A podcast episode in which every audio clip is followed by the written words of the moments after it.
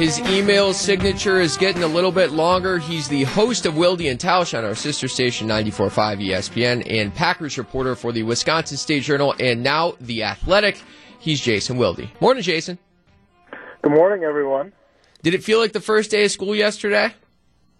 A little bit, a little bit. Well, you're kind of excited to see all your friends and uh, see who your new teacher is, but you're also wishing that summer vacation was still going.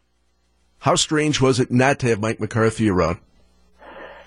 You know, we were at least indoctrinated or uh, inoculated to it by the off-season program, but it is definitely it's definitely a different vibe. Now, it depended on who you talked to yesterday, because some players were like, "Oh, it's a totally different vibe," and some were like, "No, it's pretty much the same." So we'll see how it goes forward. I always remind people that whatever excitement there is, and there certainly should be some, um, they haven't played a game yet, much less lost a game yet. So we'll have to wait and see how it plays out. Jason, Aaron spoke really highly of his wide receivers, which was interesting to me because it seemed to contrast from his initial comments about the wideouts uh, ahead of last year's season. Who do you think is going to pop behind Davante Adams this season at the receiver position? Yeah, that's the question that they need to get answered. Your guy, Geronimo Allison, Brian, I feel like he's kind of flown under the radar. He's coming off of a season ending injury. Uh, everyone's talking about Marquez Valdes Scantling, or they're talking about the pride of UW Whitewater, Jake Kumerow. And, you know, Geronimo's kind of the forgotten man, at least in the public eye. I don't think he is the forgotten man when it comes to the Packers offense. They've got him lined up in the slot receiver position. He's such a different body type than Randall Cobb, but that apparently will be his domain.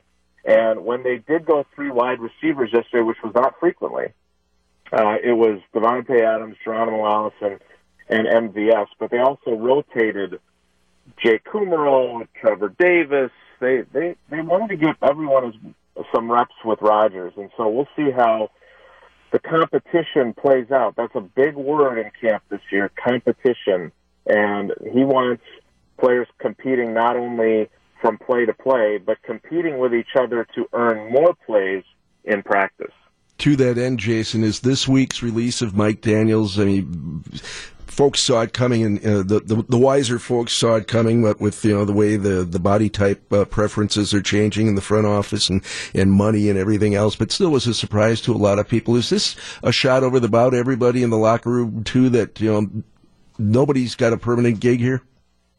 I don't. I, I don't think so because I think they already know that. I think in Mike Daniels' case, you know, you're right, Gene. He he may not fit what their new vision is um, of longer, more athletic. I mean, he's more short than compact, but nevertheless, he's still a Pro Bowl player and he's still a good player. And they are taking a chance. I mean, I asked Gutey in his press conference, "Aren't you guys a better team with with Mike Daniels on it?" And he said, "Probably." Now, I think the key here, and I think what it really boils down to, even more than his body type, is his salary type. He's going to count 10.7 million against the salary cap.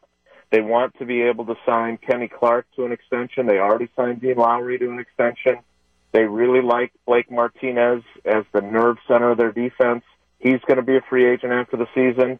So if they want to keep those younger guys that they see as core defensive players, by moving on from Mike Daniels, they lose a player who is still a good player at age 30, but was going into the last year of his contract and they freed up a bunch of money where they could get deals done with these other players before they even get to free agency, which historically had been something they like to do a lot, but they hadn't done as much lately.